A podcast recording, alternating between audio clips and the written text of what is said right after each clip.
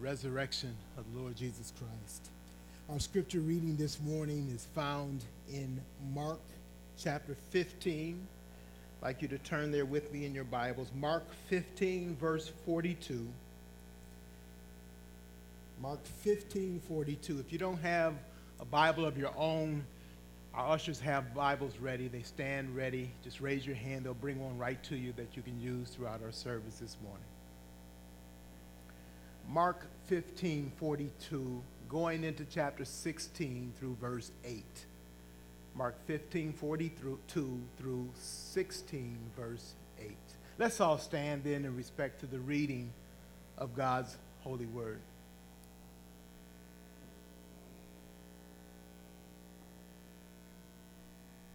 Mark 15, 42.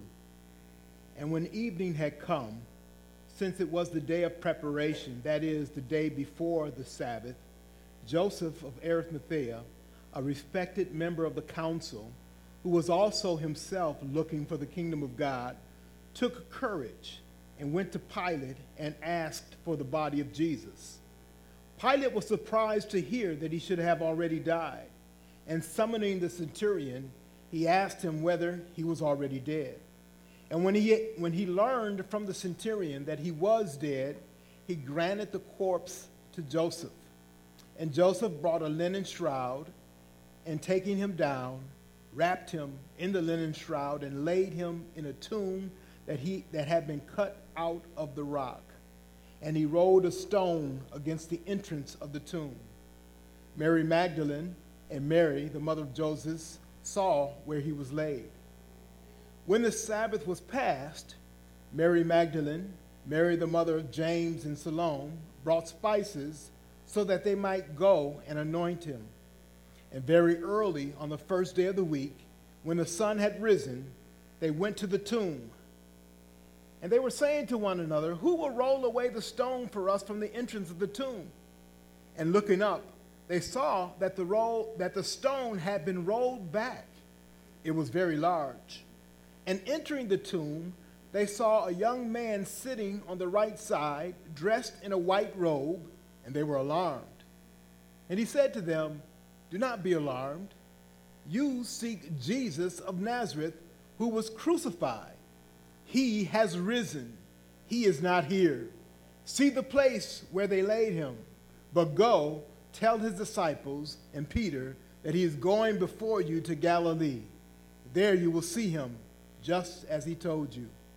And they went out and fled from the tomb, for trembling and astonishment had seized them, and they said nothing to anyone, for they were afraid.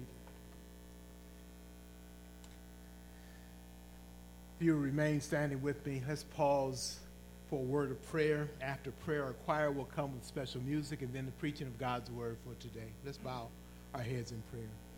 We thank you, Father, for allowing us to come to this day, waking us up this morning, allowing us to have fellowship together and breakfast. And we thank you for the time of worship that the youth displayed for us. And we thank you for their part in their program and the focus there, Lord. I thank you that I didn't see any Easter eggs or Easter bunnies but it was about the Lord Jesus Christ and Him rising from the dead. And so they know the truth, and I thank you for that. I thank you for your truth and how you have made it known to us through your word, and that word has been proclaimed by some faithful one who shared with us that truth of who Jesus is and what he had done. But it's your Holy Spirit, Lord, that brought the sense to us that convicted our hearts of sin and, and allowed us to, to have eyes open, spiritual eyes, so that we could see the truth and we could respond to it because you made us alive. You brought the gospel down to us and you gave us the sense and allowed us to hear and to receive to believe and to be saved. We thank you for that. We thank you for your Son, the Lord Jesus Christ, who gave his life on that hill called Calvary, on that cross. He died for my sin He died for the sins of all who would trust in him. And all who trust in him have eternal life. That's a promise from you. We thank you that you keep your promise and you show that in the person of Jesus Christ. Open our eyes that we might continue in our worship, in our service of him as we live our lives today. Open our ears to hear your word today. Make it plain to us. And then challenge and energize us to go out and to speak and to teach and to show forth and to proclaim your truth with our lips and with our lives. We pray this now in Jesus' name. Amen. Please be seated.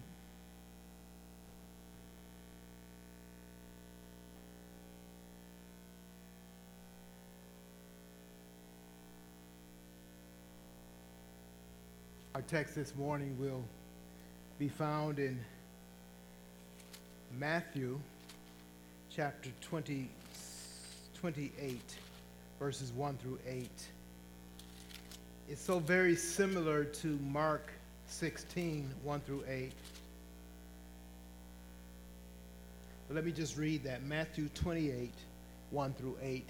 Now, after the Sabbath, toward the dawn of the first day of the week, Mary Magdalene and the other Mary went to see the tomb.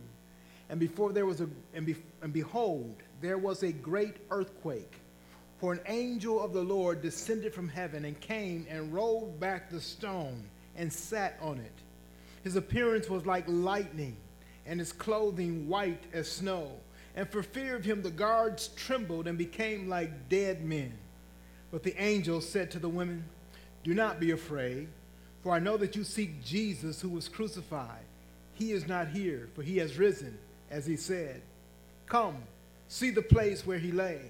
Then go quickly and tell his disciples that he is risen from the dead.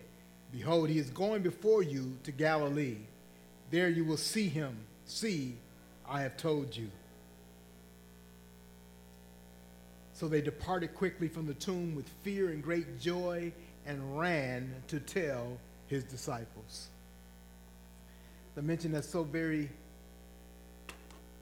close to Mark chapter 16. I wanted to read that because it really has what I would call the title of a message today. That title is Come and See, Go and Tell the invitation that the angel gave to the women there at the tomb come and see, go and tell. What is it that he wanted them to come and to see? He wanted them to see the evidence. He wanted them to see the empty tomb. It's in Matthew that we find out that this man who's arrayed in white clothing is the angel who actually came down and he caused the earthquake and rolled the stone away. He wanted them to come and see that the stone had been rolled away and that the tomb was empty. What is that to show them? What are they to, to reveal? What does that reveal to them? What are they to gather from that. Understand that, that this man named Joseph of Arimathea was a follower of Christ. Along with Nicodemus, they were part of the council that actually tried Jesus and sentenced him to death. But both Joseph and Nicodemus did not agree to that council, did not make that decision. They voted against that. And it's Joseph who, it said, boldly went to Pilate and pleaded to, to handle or to take care of the body of the Lord Jesus Christ. You notice in the Mark passage in Mark 15 that it says he went to Pilate and he asked for permission to care for this body, the corpse, the dead body of Jesus. It says Pilate was a little amazed that Jesus had died already. That tells us something. That the crucifixion process was one that was governed by the Roman government, thus Pilate there. And the Jews did not have the right to put a person to death. They did not have that legal right to do that. And if they were to obey their law, their means of death punishment would be by stoning.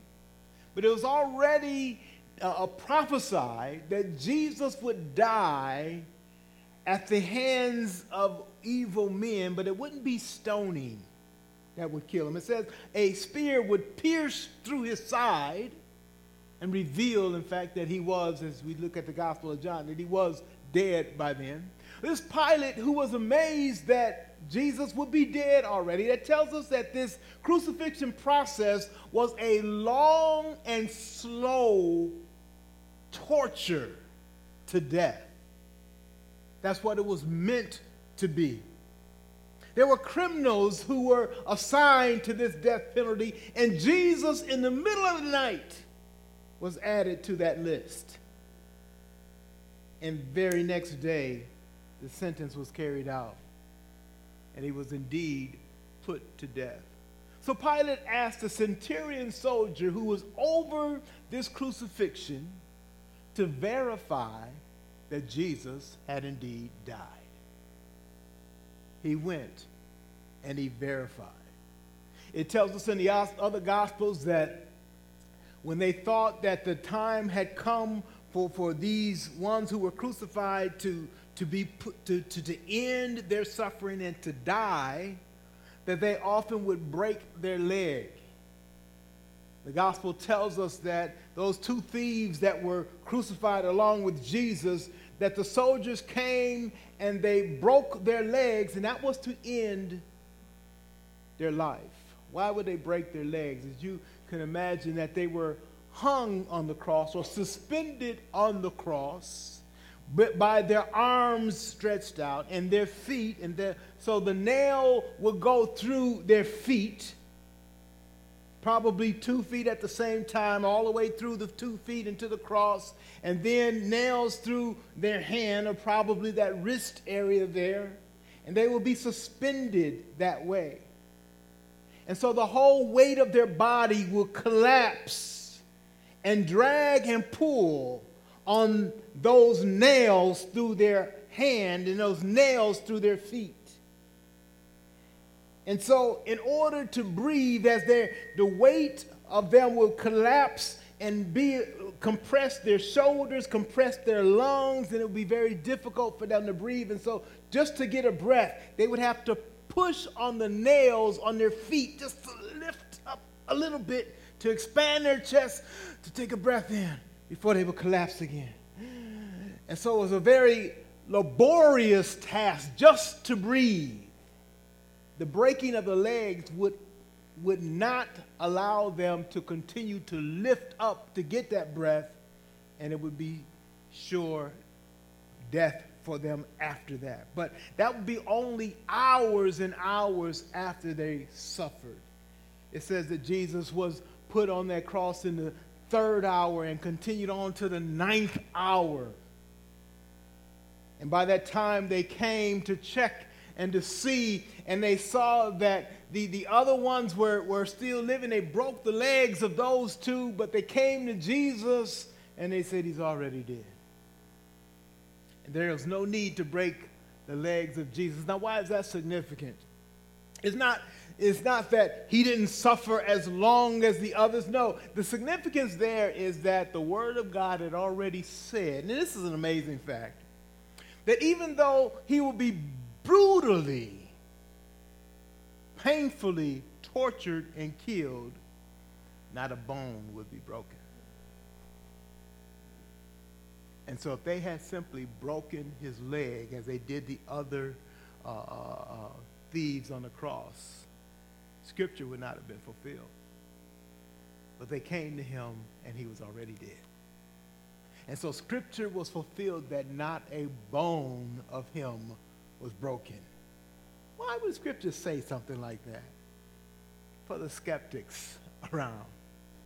For the people who would think, no, this is just pure coincidence that this happened this way. It was not pure coincidence. It, it, was something that was planned. In Isaiah chapter 53, it tells us that Jesus, it says, he was smitten by God. And it's tough for us to take that. Why would God do that? Well, look in the mirror and you see why. He did it for you and for me. He put Jesus on the cross in my place. And if you are one that trusts him in your place, so Jesus will go through that penalty to pay that for me. He's smitten by God. And God would do it in such a way that will fulfill all of his word and all of his truth. And he would be brutally killed, but not a, bone, not a bone broken. So back to Mark chapter 15, Joseph went in boldly to ask Pilate for permission to take the body. And Pilate verified with the centurion that he was already dead. And so that's, that's documentation there by a man who knows how to bring death and how to sustain life long so a person can suffer. That's the centurion soldier. He verified to Pilate, yes, he is in fact dead. One of the questions that we ask was, was Jesus truly dead? And the answer clearly is yes. Verified not by his disciples only, but by the enemies, by the ones who put him to death themselves. They wanted to make sure we're going to go through all this. Let's finish the job. It was done. In fact, Jesus used the word, it is finished.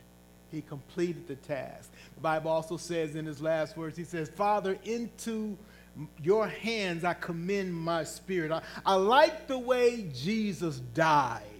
He died full of faith and full of confidence that he was completing God's purpose and he was in God's hands, even though it was wicked men all around him. When I die, I want to die like that. I'm not talking about crucifixion. I'm talking about with a confidence that I'm in the hands of God, and we can because of God's promise to us. So Jesus set that example. And so Joseph, talking to Pilate, Pilate got permission or he got verification from the soldiers that this, in fact, had happened, that the death had happened, and he gave Joseph the permission to go ahead and take care of Jesus' body. It's in Matthew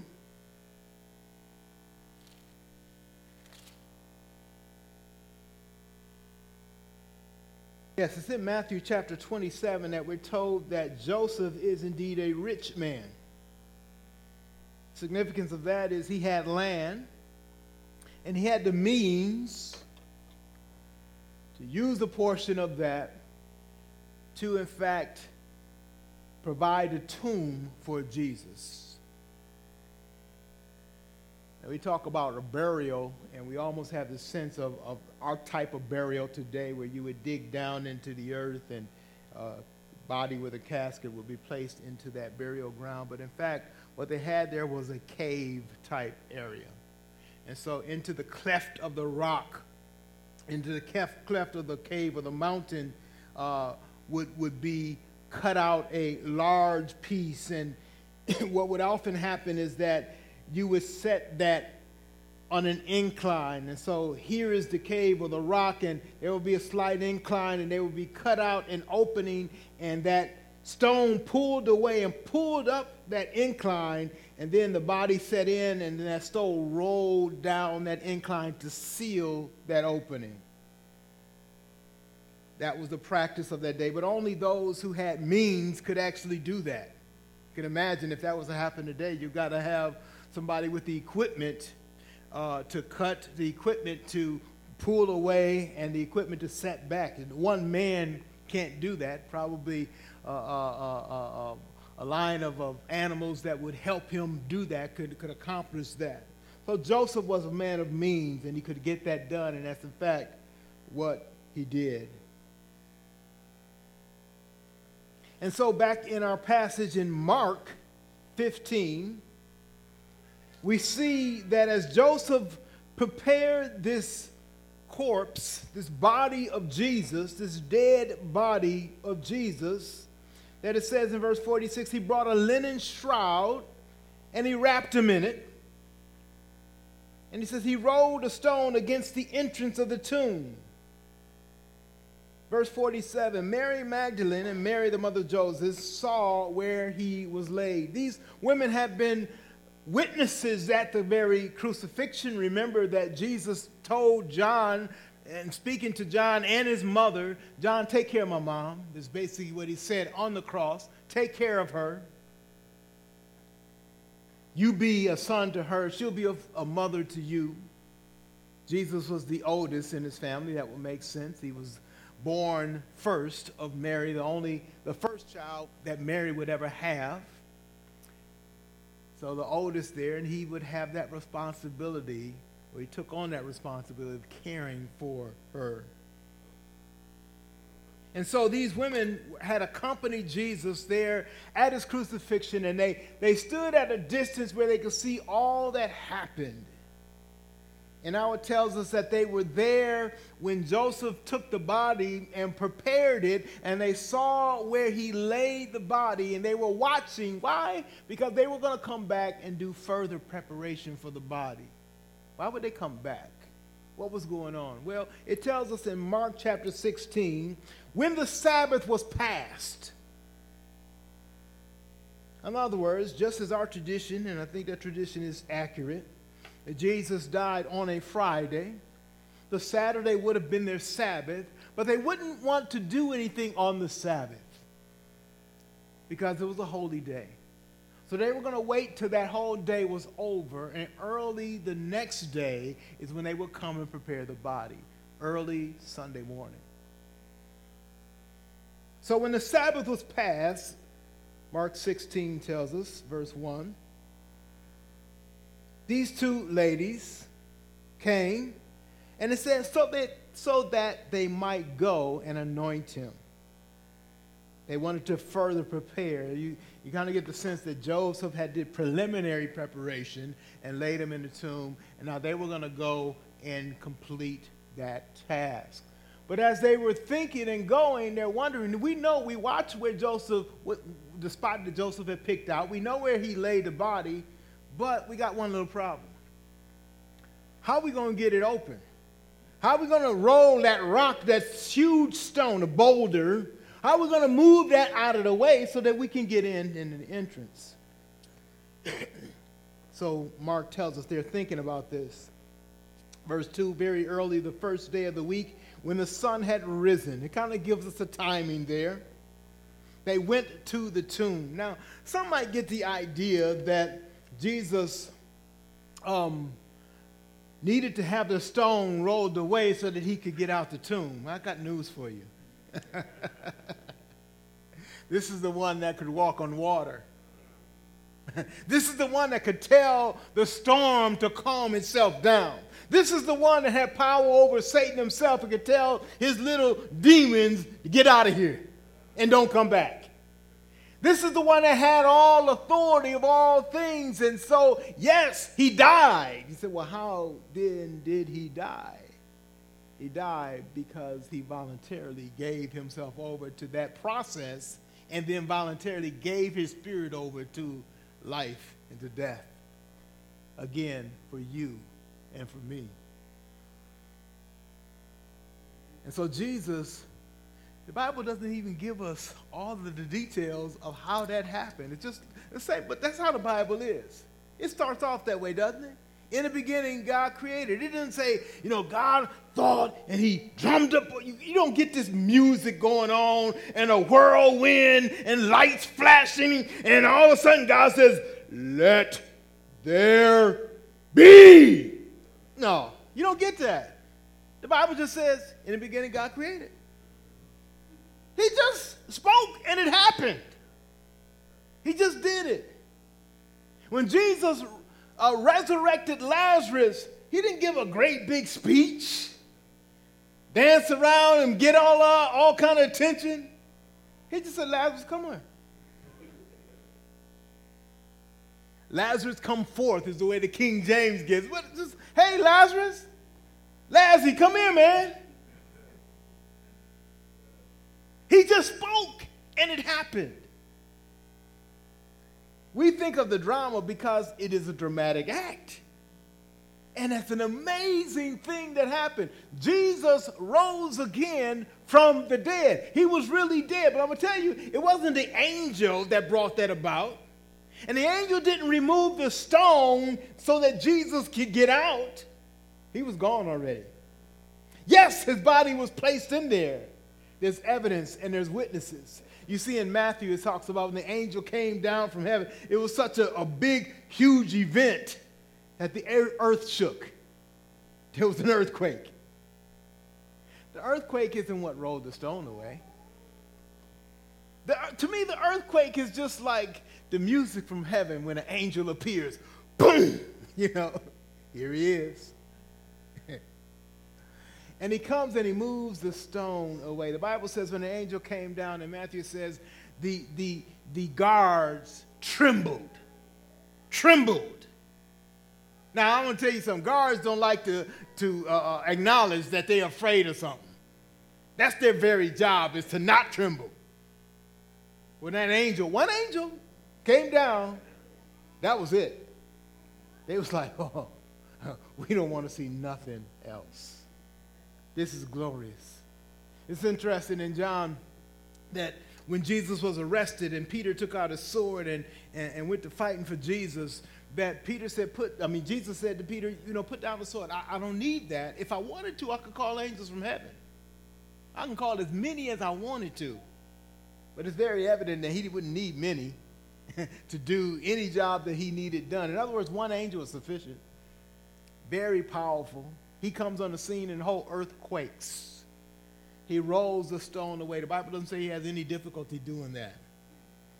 He rolled the stone away so that we could see what was happening or what had already happened inside. The Bible says that the, the, the guards trembled and shook, and it says they became like dead men. They, they couldn't move, they couldn't act, they couldn't guard nothing.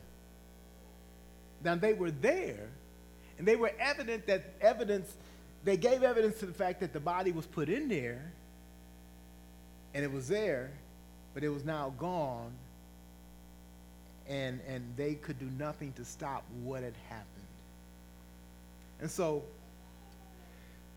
these women come to the tomb. I'm now in Mark chapter 16.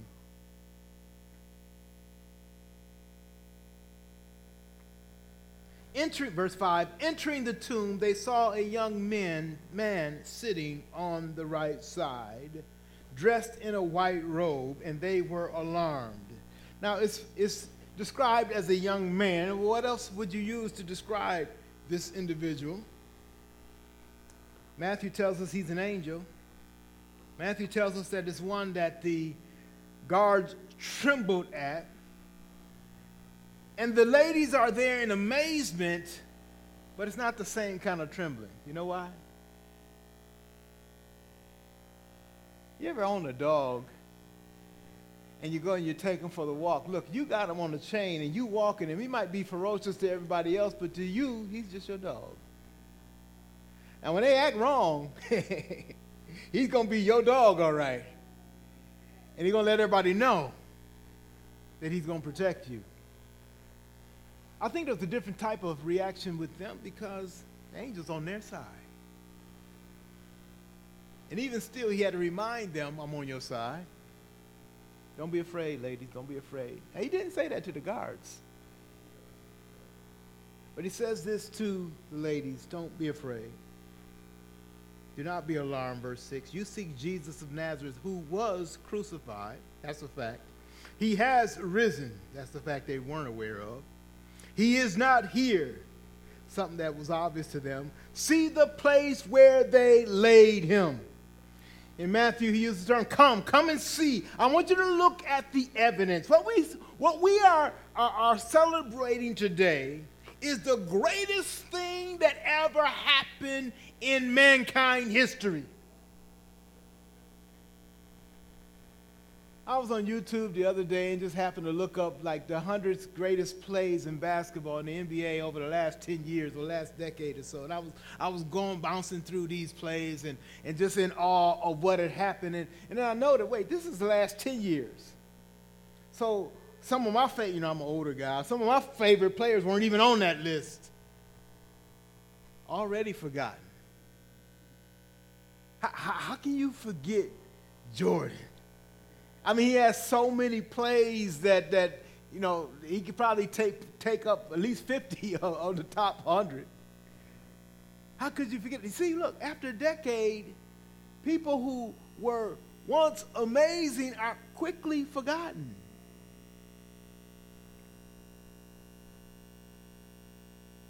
I want to tell you something. 2,000 plus years later, and every week we still celebrate the same individual and what he did and what God did through. That ought to tell you something. Who do you know that ever said they were going to die and be killed, and then three days, count them one, two, three, I'm going to rise again? Not sometime later, maybe a week, y'all wait, it might be a month. No, three days later, I'm going to rise again. Not I'm going to get sick and I'm going to take a vacation, I'm be gone for a while. No, I'm going to be killed by these specific men in this specific way, and I am going to rise again. Count it three days later. Can you walk with me just a little bit? Jesus speaks of this. In Mark chapter 2, verse 20, when he was questioned about fasting, how come your disciples don't fast? In verse 20, he answered them, The days will come when the bridegroom is taken away from them, and then they will fast in that day. Now, that's kind of a coded message saying it's going to time, coming a time when I won't be around. He's not very specific there, but he is telling them that you won't always have me here. I'm going to be gone. The plan is not for me to stay around forever here. He makes that clear. But then when you get to chapter 8 of Mark, which we read last time, Mark chapter 8, verse 31, I want you to get it. Because we asked that question, do you get it in that, in that, in that chapter? It says, He began, I'm in Mark chapter 8, verse 31. He began to teach them that the Son of Man must suffer many things and be rejected by the elders and the chief priests and the scribes and be killed. And after three days, rise again the next couple verse, next couple words in the next verse says, and he said this plainly.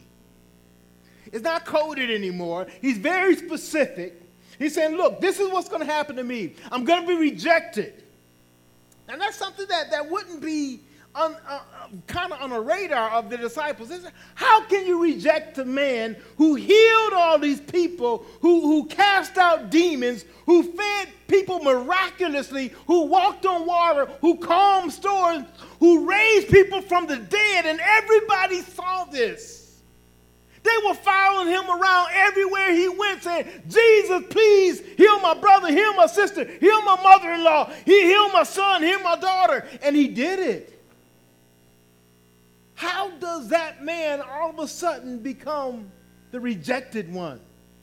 Why would he even say that? He knew. And he's very specific. I'm going to reject it. I'm going to suffer at the hands of the, the religious leaders of the Jews. And it's going to come to the point where they will kill me. He didn't say they're going to try to kill me, they will kill me. And then he also says, and three days later, I'm going to rise again. It says he said that plainly, just like I'm talking to you right now. You see, sometimes we think about the Bible and the, the old days as, as if it's just a story. When we fail to realize this is actual history, this is what really happened. Jesus said it, Jesus completed it. So we see that in chapter 8, verse 31, but we also see that in chapter 9, verse 9 through 12. we'll get into chapter 9 next week.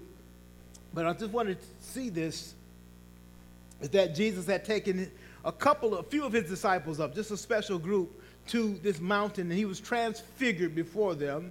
And it says in verse 9, as they were coming down the mountain, he charged them to tell no one what they had seen until the Son of Man had risen from the dead. He's very plain. Don't speak about this openly until I'm risen from the dead. Now, look, this is what I love. Look at this, verse 10. So they kept the matter to themselves, questioning what this rising from the dead might mean. they, they, they, they, didn't get it. Why, why didn't they get it? You don't understand rise and from the dead. You know what dead means. You know what rise means. Why you don't get it? Because it's just that amazing. We've never seen it before like this. And so their minds, they just got this mental block. No, no, I know he said that, but that, that don't make sense. Again, chapter 9, verse 30. It says, They went on from there and passed through Galilee, and he did not want anyone to know, for he was teaching the disciples, saying to them, The Son of Man is going to be delivered into the hands of men, and they will kill him. And when he is killed, after three days, he will rise. Jesus says it again very plainly, very clearly. A child can understand that. These men didn't. Why? Use too big too big of words. It's very plain. Their minds would not allow them to accept something that was beyond what they could comprehend and break down. But then again, they're not getting who this Jesus is. Doesn't fit their agenda for Jesus to die. But he keeps on doing this. Let's look, look some more. Chapter 10, verse 32. Chapter 10, verse 32. We're still in Mark 10, 32.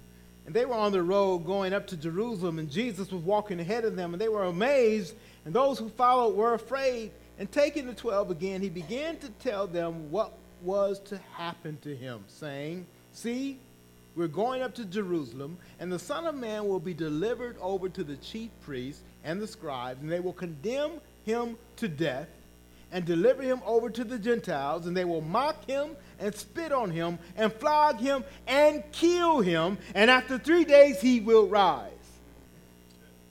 Very specific, isn't it? The way that he was going to be tortured and ridiculed and mocked, and what the result was that he would be killed from that. Now, if he had survived that and not died, he'd be a false prophet. But he said exactly what would happen. And then he said, and three days later he will rise. He makes it clear to them, doesn't he? He makes it clear. Now I know what we do.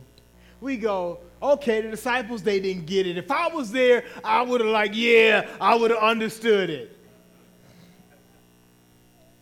What's stopping you now? You say, well, I understand it, but are you living under that understanding? Look, Jesus is real.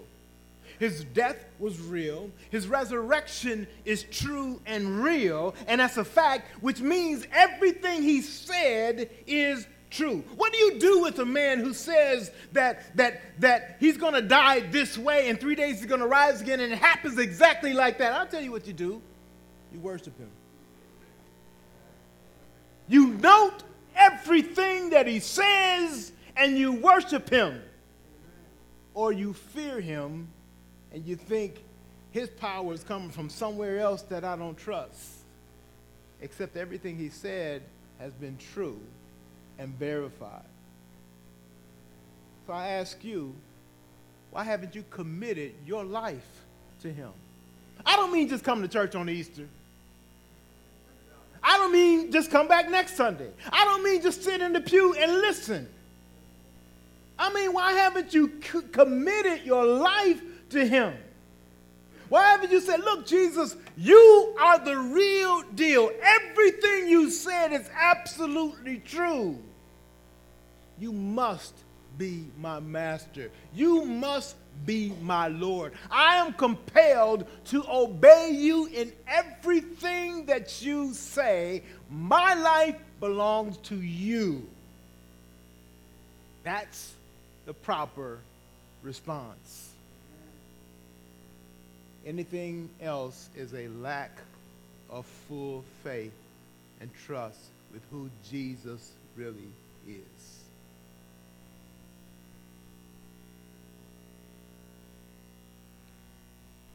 So he makes it plain to the disciples who he is and what's going to happen to him.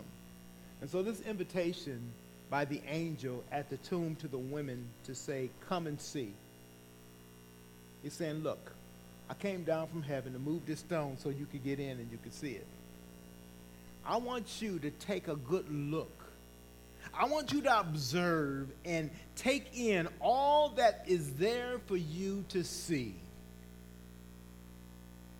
He invites us today. Come and look at the evidence for who Jesus is. People think because I'm a preacher, I want them to believe me. The truth is, you don't have to take my word.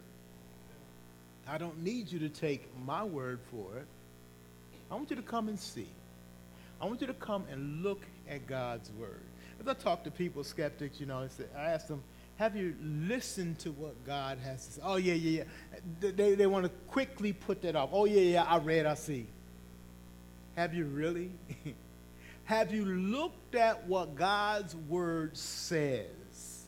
Now, if you looked at that and you decided not to believe, I will simply just call you a fool. You thought I was going to say something else. You thought I was going to say, oh, okay, oh, well, you chose not to believe. No, you would be a fool.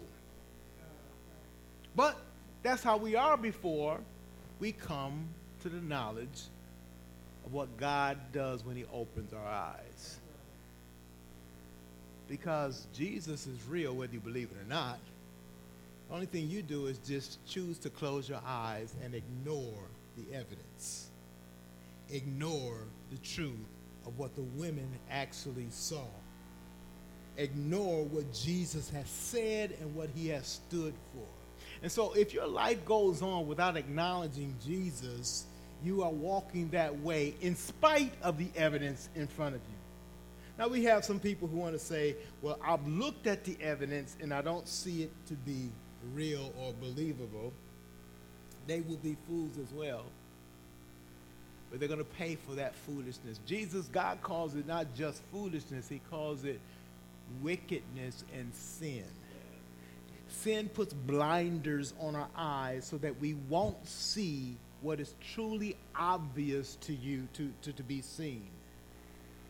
Jesus in his word, God in his word has laid it out so it's obvious what to be seen. I'll ask you a question. Do you know anybody who gave themselves life again after they were killed. Do you know anybody like that? Do you know anybody who claimed that he would die for the sins of all who trust him? Either that person is God or he's crazy. Jesus proved who he is. So the angel said, Come and see.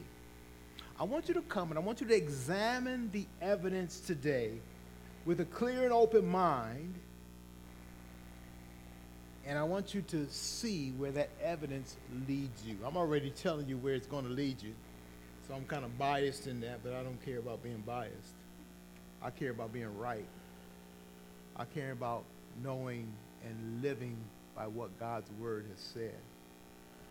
And so the angel says, Come and see. But then the second part of what he says is go and tell if you have actually come to see and have not gone to tell, what's wrong with you? Come on now. How can you see what is to be seen and not be excited about it and go and tell? How can you see what has happened and not, and not change your whole agenda? It changes your whole life. And you also have a responsibility. he says, Go and tell. This, people, this changes the world. This changes everything. since this is what it is, since this is true, and we examine and see it, we have an obligation now to not close our eyes and act like we didn't see it.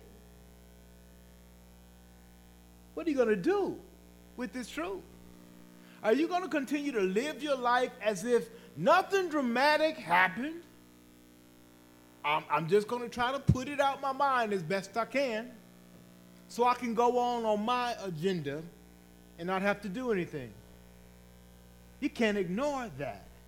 That truth grabs you. The angel says, Come and see. Now he says, Go and tell. And that's exactly what they did. They started with the disciples. They went in and told the men what had happened or what they had seen. And that's what I love about the go and tell. All you got to do is go and tell what you saw. Tell what happens in your life. Tell what God has done. Just, just break down what God has done. But you got to examine it first. You got to know what He's done. You got to see it for yourself. And then you are to go and tell others. Show them the evidence. When, when, when, when these Marys went back to the disciples, and, and the, the first encounter we see is of James, excuse me, of Peter and John.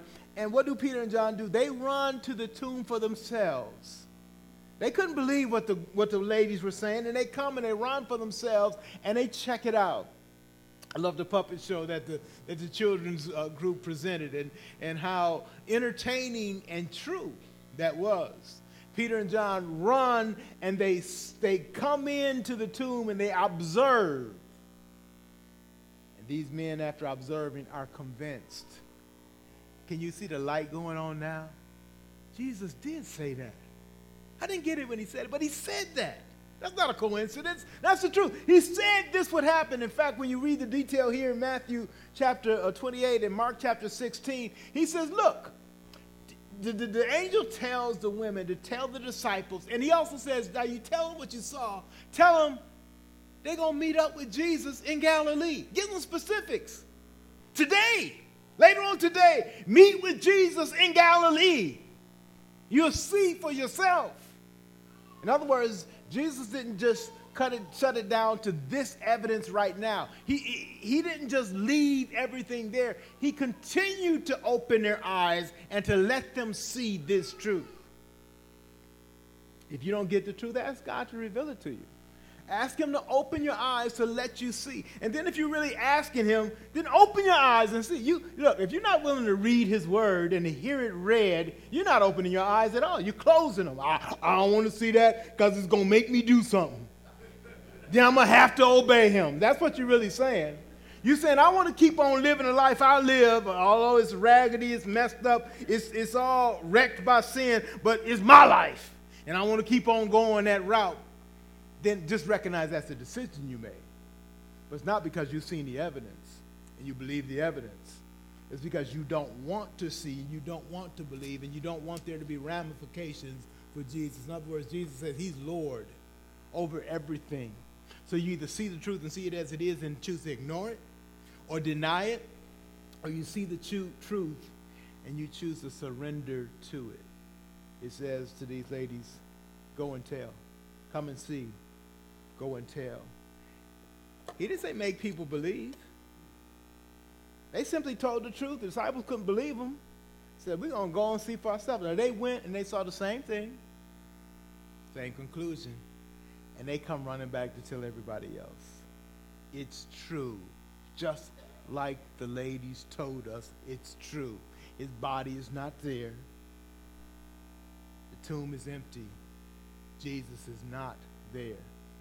Now the next question is, well, where is he? He would meet up with them later on. The Bible tells us in 1 Corinthians chapter 15 that there were over 500 witnesses at one time that saw Jesus after his resurrection. This is not smoke and mirrors, folks. This is not some magic act. This is reality. You say, well, why haven't you heard it before? You've heard it. You've heard it. You've heard it from this pulpit. I know that. You've heard it from this church. I know you've heard it from the Word of God. You may have chosen to dismiss it and disconnect from it because it has a pull on you. There's an obligation that you have. You're going to stand before God. He says, look, April 4th, 2021, clearly presented to you the evidence of, of my word. What did you do after that? Well, I went home, went to the movies, ate dinner, wake up the next morning, went on with the rest of my life. Instead of I was fully impacted by the truth of what God had done and his power in my life, and I surrendered to that power. Father, we thank you for your word today. We thank you for the truth that has changed all history. Over 2,000 years later, every Sunday we are still talking about this very thing, and it deserves our full attention. It deserves our full embrace. It de- deserves us to turn from our lives and to focus on this Jesus who is risen from the dead by your power and by your purpose. Lord, my life has been impacted by it, and I thank you for that. I've been snatched from death and hell and promised eternity because of who Jesus is. I had the privilege now of being called into your work. Just like the angel said, come and see and go and tell. You're calling others right now to that same observation and obligation to come and to go. And I pray, Lord, that you would bear this truth in our hearts and in our minds so that this won't be a one Easter Sunday message, but it will be your truth resting in our souls and causing unrest until we surrender to full obedience to you. We are feeble people, Lord, and we acknowledge the truth and then act like we didn't see it. And I pray, Lord, that you will call us. You calling us into a church now. So we'll remind each other of your truth. We'll challenge each other to live by that truth regularly and consistently by your power. The same power that raises Jesus from the dead is the power that gives us the ability to live in obedience to his word. We thank you for that power. Thank you for his presence with us through your Holy Spirit. We make no excuses, Lord, and we have heard your truth and we want to walk in it. Encourage and challenge our hearts to do just that. In Jesus' name we pray. And everybody in agreement said,